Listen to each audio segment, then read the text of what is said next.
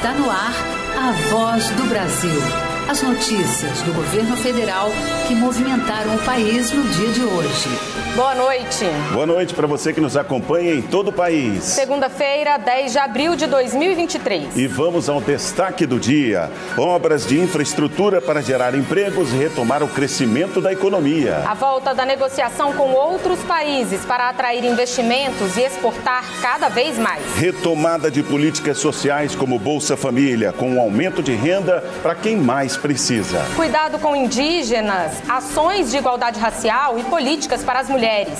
Para falar destas e outras ações dos primeiros 100 dias de governo, a Voz do Brasil entrevista com exclusividade o presidente Luiz Inácio Lula da Silva. Hoje na apresentação, eu, Mariana Jungmann e Luciano Seixas. E assista a gente ao vivo pela internet. Acesse voz.gov.br. Ao receber a faixa presidencial no dia 1 de janeiro, o presidente Luiz Inácio Lula da Silva afirmou que a marca do seu terceiro mandato na presidência da República é a união e a reconstrução do país. Também assumiu o compromisso de combater todas as formas de desigualdade no Brasil. E destacou a vitória da democracia nas eleições ocorridas em outubro do ano passado. Agora, 100 dias depois de tomar posse, a Voz do Brasil conversa com exclusividade com o presidente, que vai explicar quais medidas estão sendo tomadas tomadas para desenvolver o país e garantir a inclusão de milhões de brasileiros a direitos básicos. Hoje, de forma especial, saímos do estúdio do programa para transmitir a voz do Brasil do Poder Executivo diretamente aqui do Palácio do Planalto, em Brasília. Olá, presidente, obrigado por nos receber. Olá, Luciano. É um prazer reencontrar o Luciano depois de tantos anos. Boa noite, Mariana. Presidente, o senhor está no terceiro mandato, o único presidente da história com essa experiência. Qual é a principal diferença que o senhor vem encontrando? Ô, Luciano, a experiência é que uh, eu posso fazer mais coisa com mais rapidez, posso produzir mais do que nos outros mandatos, porque você tem um aprendizado de dois mandatos. Uh, e eu estou convencido que nós vamos fazer em quatro anos proporcionalmente mais do que nós fizemos em oito anos, porque, primeiro, eu tenho mais experiência, segundo, porque tem muitos ministros com experiência.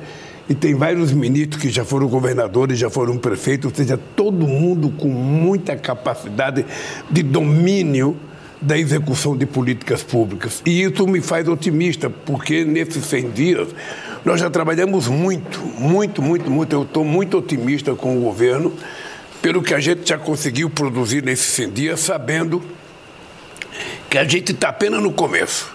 O que nós fizemos no primeiro momento foi a gente retomar todas as políticas sociais que nós tínhamos colocado em prática nos outros governos e que foram desmontadas nos últimos seis anos.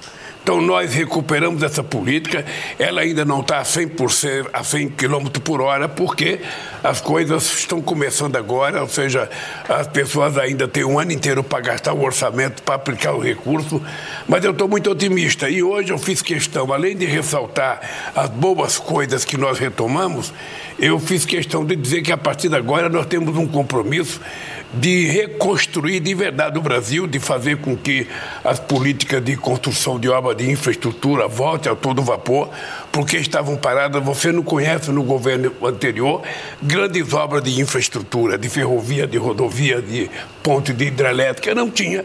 E nós agora vamos retomar, retomar com muita força porque se fazer política social nos primeiros três meses era importante, agora a obsessão é gerar empregos. E gerar empregos significa, fazer a economia crescer. Para que a economia cresça, nós precisamos ter ou dinheiro do orçamento ou precisamos ter financiamento. E aí nós temos que utilizar a capacidade da arrecadação do Estado, a capacidade de financiamento dos bancos públicos e a capacidade da construção de PPP para que empresários e governo possam juntos construir as grandes obras que faltam para o Brasil. É por isso que eu estou muito otimista, Luciano. Pois é, presidente. Nesse sentido da geração de empregos, o governo federal vem mobilizando estados e municípios para retomar obras paradas e também realizar novas obras. Essa é a grande aposta nesse primeiro momento para aquecer a economia e fazer a roda da geração de empregos girar? Mariana, nós temos aproximadamente 14 mil obras paradas. Obras que começaram no meu governo, que começaram no governo da Dilma e que ela teve uma paralisação depois do golpe contra a Dilma e essas obras não andaram ah, ah, no último período, sabe, do Brasil. O que é que nós temos que fazer? A gente não pode começar obras novas deixando as obras velhas paralisadas. Nós temos obras que já estão tá com 80% em andamento, 50%, 40%.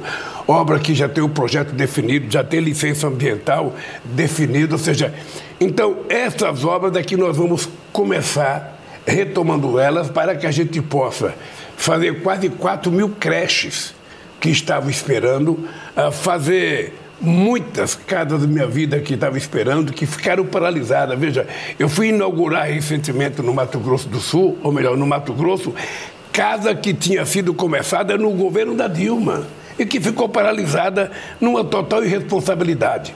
Então nós vamos começar das obras que faltam um pouco para acabar, até das obras que nós vamos começar do zero, porque nós fizemos uma reunião com os 27 governadores e entre os governadores nós pedimos a eles que elaborassem projetos de obras consideradas vitais para o Estado.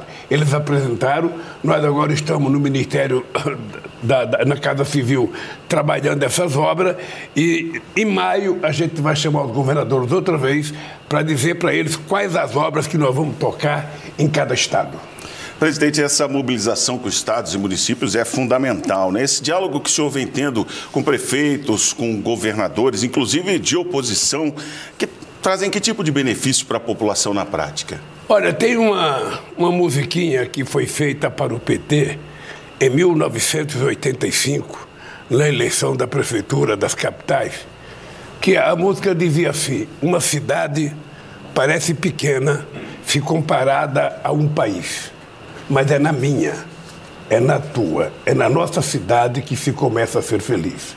Então, veja, é na cidade que tem o problema da escola, é na cidade que tem o problema da saúde, é na cidade que tem o problema da enchente, que tem o problema do asfalto, que tem o problema da coleta de esgoto. É, no, é, é na cidade que acontece o problema, não é no Estado, não é na União, é na cidade. Porque a União é um conjunto de centenas de cidades, o Estado é um conjunto de dezenas de cidades. Então, manter uma reunião com o prefeito é muito importante, porque as coisas não são decididas apenas de cima para baixo. É muito importante que o prefeito tenha uma obra para ser feita por ele, uma obra da cidade dele, uma obra que ele pensou, uma obra que ele fez um projeto, ou seja, é muito importante para sabe, a cidade que tem uma obra da prefeitura. Por isso é que nós, então, já fizemos o PAC assim em 2007, ou seja, nós conversamos com os governadores, com os prefeitos, e eles definiram as obras importantes. E a gente teve no PAC o maior programa de investimento em infraestrutura da história desse país. Foram milhões de empregos gerados nesse país, milhões de obras que foram colocadas em andamento nesse país, e a gente obrigava ainda que a empresa que participasse do PAC contratasse o trabalhador da comunidade onde ele ia fazer a obra, para gerar emprego no local e distribuir renda no local. Nós vamos repetir isso, tentando convencer a boa política de fazer com que o trabalhador tenha um emprego perto de casa, que ele não tenha que tomar dois, três, quatro ônibus para ir trabalhar. Se a empresa contratar na própria comunidade as pessoas para fazer o serviço, a gente vai facilitar a vida do trabalhador, a gente vai tornar a vida dele mais, mais útil, menos sofrível e a gente vai fazer com que a gente crie uma nova turma de profissionais fazendo com que a cidade, a comunidade, a vila se desenvolva. É uma coisa importante e eu estou convencido que emprego é o que dá dignidade ao ser humano. Não tem nada, não tem nada, não tem nada mais gostoso, Luciano, do que o cidadão trabalhar no final do mês com o seu salário, levar comida para os filhos, pagar o seu aluguel se ele tiver que morar de aluguel e, e, e comprar as coisas para o seu filho. Isso dá muita dignidade, muito respeito e honra muito a vida do ser humano. Por isso que o emprego, para mim, é uma obsessão. O povo precisa trabalhar e nós vamos tratar de fazer com que ele tenha esse emprego. Presidente, vamos falar um pouquinho sobre a sua viagem para a China. O senhor embarca já essa semana. A China é o principal parceiro comercial do Brasil. O que, que a gente pode esperar que o Brasil vai trazer dessa viagem em termos de investimentos vindos de lá para cá ou de ganhos em política internacional? O que, que a gente pode esperar dessa viagem da China? Política internacional é sempre como se fosse uma via de duas mãos. Ou seja, você não vai na China apenas querer saber o que, que os chineses vão fazer aqui, o que, que os chineses vão comprar de nós. Nós também queremos tentar mostrar para os chineses que nós temos coisas para vender. E que não é só vender também para cá. O que nós queremos é que os chineses façam investimento sabe, para gerar novos empregos e para gerar sabe, novos ativos produtivos no Brasil. O Brasil tem uma belíssima relação com a China. O Brasil faz parte do BRIC junto com a China. A China é o nosso principal parceiro comercial. A China tem bons grandes investimentos aqui no Brasil. Nós vamos tentar convencer os chineses a fazer mais investimentos aqui. Mas nós também vamos tentar vender aviões da Embraer para ele. Nós vamos tentar vender mais soja, tentar vender mais milho, tentar vender mais carne, tentar vender mais carne de suíno, carne de gado. Ou seja, nós também vamos tentar vender as coisas que nós produzimos aqui. Tá? E, e eu acho que é extremamente importante porque a China é um parceiro hoje essencial para o Brasil e para a América Latina.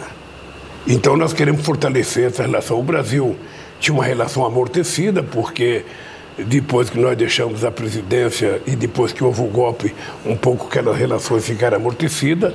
O último presidente, sabe, não entendia nada de política externa e não gostava de fazer política externa. E eu quero fazer uma forte política externa porque o Brasil tem que voltar a ser protagonista internacional. O Brasil precisa ter muita representatividade junto aos Estados Unidos, junto à China, junto à Rússia, junto à União Europeia. Mas, sobretudo, o Brasil tem que pensar que um mercado extraordinário para o Brasil é a nossa querida América do Sul e América Latina, onde a gente tem um mercado onde, com quase praticamente 16 mil quilômetros de fronteira. Então é tudo mais fácil e é onde a gente exporta produtos com valor agregado, ou seja, coisas que valem mais. Então, na China, nós vamos consolidar a nossa relação com a China. Nós vamos consolidar. Ah, eu vou convidar o Xi Jinping para vir ao Brasil para uma reunião bilateral para conhecer o Brasil, para mostrar os projetos que nós temos de interesse de investimento dos chineses. Então, eu só queria te dizer que a gente não quer que os chineses comprem coisa nossa. O que nós queremos é construir parceria com os chineses. O que nós queremos é fazer sociedade com os chineses para que ele possa fazer investimento em coisas que não existem. Numa nova rodovia, numa nova eh, ferrovia, numa nova hidrelétrica, sabe, numa uma coisa qualquer, uma coisa qualquer que signifique algo novo para o Brasil. Mercosul e BRICS voltam a ser grandes apostas, então, do, da política externa é, brasileira? O Mercosul é muito importante. Um, um dado importante, Mariana, é que quando eu cheguei na presidência em 2003, ah, o fluxo comercial entre Brasil e Argentina era de apenas 7 bilhões de dólares. Quando eu deixei, era 39 bilhões de dólares. A relação do Brasil com o Mercosul era pouco menos que 15 bilhões de dólares. Em 10 anos foi para 50 bilhões de dólares. Só, só, só na Unasul, com a América do Sul, nós fomos para 80 bilhões de dólares. Então, a gente precisa cuidar do nosso quintal, sabe, dos países vizinhos, que é muito importante. Não interessa o Brasil querer ser rico com vizinhos pobres. Nós queremos que todo mundo cresça em igualdade de condições.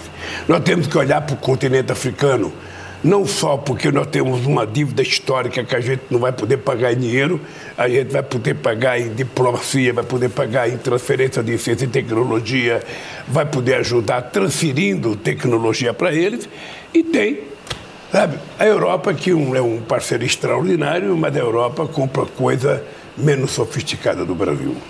Então, o Brasil tem um mundo aos seus pés e agora com a questão climática, é importante, Mariana e Luciano, agora com a questão climática aumentou muito o potencial de negociação com o Brasil, porque não só o Brasil tem a maior área de floresta tropical, mas o Brasil junto com Colômbia, com, com Peru, com Bolívia, com Venezuela e com Equador, nós temos uma área extraordinária de floresta tropical.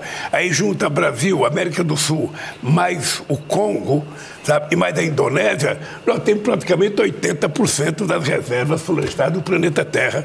E aí, se as pessoas dizem que tem fundo para pagar, que tem dinheiro, Vamos colocar a mão no bolso, porque o Brasil está disposto a despoluir o planeta. Pois bem, presidente, nessa, nesse aspecto ambiental, que contribuições o país pode dar com ações concretas, né? Em que outras áreas também o Brasil pode participar? Eu lembro que quando eu fui a Copenhague em 2009, o Brasil já teve uma participação extraordinária porque a gente já tinha assumido o compromisso de diminuir 80% o desmatamento da Amazônia, a gente já tinha assumido o compromisso e cumprimos em lei de reduzir 36,9% a, a, questão de, de, de gás de efeito estufa. E o Brasil, então, passou a ser uma espécie de referência para discutir o mundo da questão climática. Ora, eu não quero transformar a Amazônia num santuário da humanidade. Porque ali moram 28 milhões de pessoas que querem comer, que querem beber, que querem ter carro, que querem passear, querem ter acesso a bens materiais e nós temos que permitir que eles tenham isso. Nós precisamos explorar cientificamente, com a participação do mundo inteiro, a grandiosidade da nossa biodiversidade. O que que a gente tem naquela, no coração da Amazônia? Sabe, o que que a gente pode produzir para a indústria farmacêutico, o que, é que a gente pode produzir para a indústria, sabe, de cosméticos. Ou seja, tem muita coisa que a gente pode fazer, tem muita coisa. Então, o nosso trabalho é tentar é, convidar o mundo para participar disso. Embora o Brasil seja dono, soberano do território da Amazônia, mas nós temos que abrir a Amazônia à paciência do mundo inteiro, ajudar a pesquisar. E, e, além disso, nós temos que dizer para o nosso produtor rural: ô, gente, manter uma árvore em pé hoje, sabe, vale muito para o Brasil, vale muito para o seu filho. Você não pode permitir que um cidadão, sabe, daqui de São Paulo, um cidadão do Rio de Janeiro, um cidadão de Minas Gerais, porque tem dinheiro, pega uma motosserra, vai lá e corta uma árvore que tem 350 anos, essa árvore não é dele. A árvore é minha, a árvore é tua, Luciana, a árvore é tua, Mariana. A árvore é de todo mundo, a árvore é de quem mora no planeta Terra. E cidadão não tem o direito de cortar uma árvore de 300 anos sem plantar outra no lugar. Então nós temos que convencer as pessoas disso, da importância do que significa a questão climática hoje. Nós não temos outro planeta. Até agora não temos conhecimento da existência de outro planeta que tenha a vida que nós temos aqui. Então, para que estragar o que nós temos? Se é melhor e mais barato preservá-lo. Não é pecado você querer explorar da forma mais inteligente possível aquilo que você pode transformar em riqueza para o seu país. É assim que a gente vai tratar a questão da Amazônia nas nossas relações internacionais. Eu já tenho em junho um compromisso com o Congo que está convidando o Brasil e a Indonésia para fazer um grande encontro dos três países que têm a maior floresta verde do mundo. Obviamente que ele vai levar outros países africanos e eu vou tentar convencer o Congo a convidar os países da América do Sul. Porque nós também temos que ter humildade e reconhecer que a Amazônia não é só nossa. A Amazônia tem vários outros países, sabe, que tem um potencial extraordinário igual ao Brasil e que se a gente estiver junto, a gente é muito mais forte. O senhor falou em combate à fome, vamos começar a falar um pouquinho dessa retomada dos programas sociais. O Bolsa Família foi relançado com um valor é, mais alto e também com alguns adicionais para quem tem crianças abaixo de 6 anos, para quem tem crianças até 18 anos, para gestantes também. É, o que que Quais são os impactos, presidente, que um programa reforçado de transferência de renda como esse podem trazer no social e na própria economia do país? O, o, o Bolsa Família tem duas coisas excepcionais que é importante a gente ter vontade de enxergar. A primeira não é só a quantidade de dinheiro, sabe, que é, é muito importante. O que é importante são as condicionantes que tem o Bolsa Família. O que acontece? Você está preocupado com a educação. Por isso é que nós dissemos que se a pessoa que recebe o Bolsa Família sabe, não colocar o filho na escola, vai perder o Bolsa Família. Se a pessoa que recebe Bolsa Família não levar os seus filhos em, idade de vacinação a vacinar, vai perder o Bolsa Família.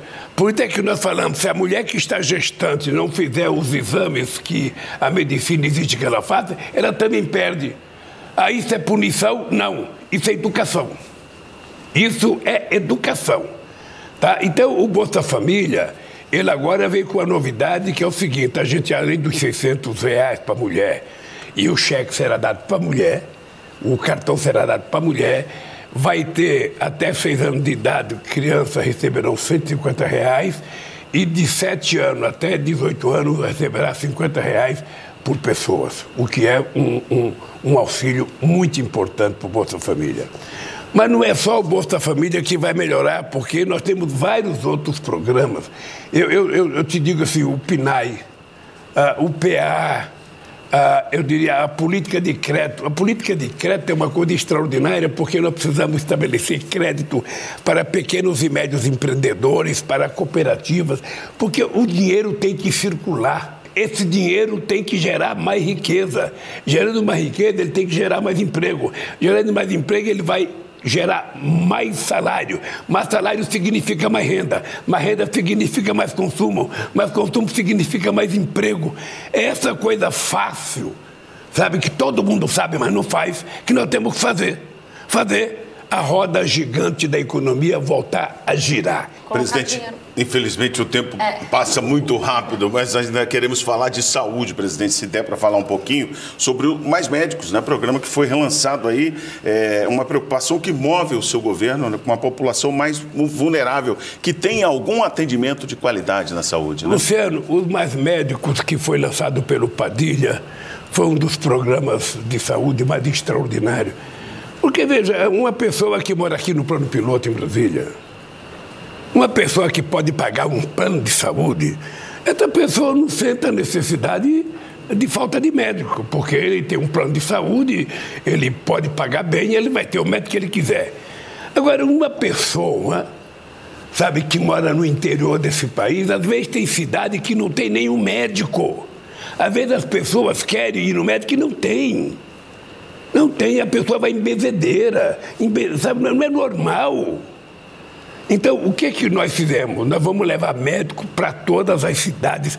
Todas as cidades do Brasil tem que ter um médico. Sabe, esse médico vai atender as pessoas e vai cuidar das pessoas com carinho e vai ter remédio de graça para essas pessoas tomar. E eu disse à ministra hoje, sabe, no, no, no oceano, de que é preciso a gente cuidar dos especialistas. O que, que é o especialista? A tua mãe, Mariana, vai no médico. Aí ela está com a dor nas costas. Aí o médico fala para ela: Olha, senhora, eu acho que a senhora tem tal problema, precisa procurar um ortopedista. O ortopedista é especialista, ela já não tem. Então é preciso que a gente faça um convênio para que as pessoas, ao constatarem uma doença qualquer, essa pessoa possa procurar um especialista e a gente fazer com que o SUS tenha arrecadação para pagar o atendimento dessas pessoas.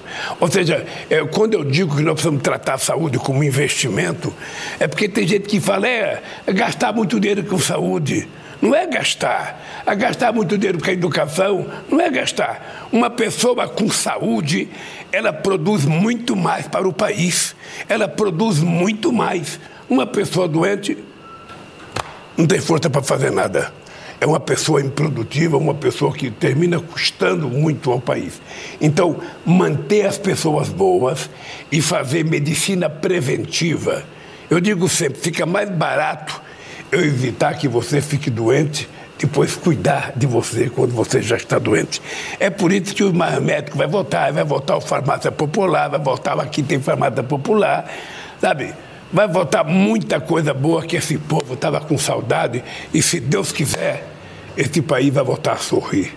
Muito. Sorrir de alegria e sorrir de esperança sobretudo para o povo que mora mais longe, o pessoal que mora na região norte do país, sabe, no estado do Amazonas, no Acre, Rondônia, no, no, no, nas cidades do interior do Pará. Sabe? É isso que a gente quer. A gente quer tratar do povo brasileiro com carinho e com muito respeito. E a gente pretende ter o senhor em breve conosco de novo para falar sobre os resultados de tudo isso. Olha, eu estou à disposição. Eu estou à disposição. Sabe? Cada vez que vocês quiserem que eu fale ao povo brasileiro, é só me procurar. Muito obrigado, presidente Lula, por receber a voz do Brasil aqui no Palácio do Planalto. Obrigado, Luciano. Obrigado, Mariana. Obrigada, Obrigado, presidente. E a voz do Brasil do governo federal fica por aqui. Uma realização da Secretaria de Comunicação Social da Presidência da República. Com produção da empresa Brasil de Comunicação.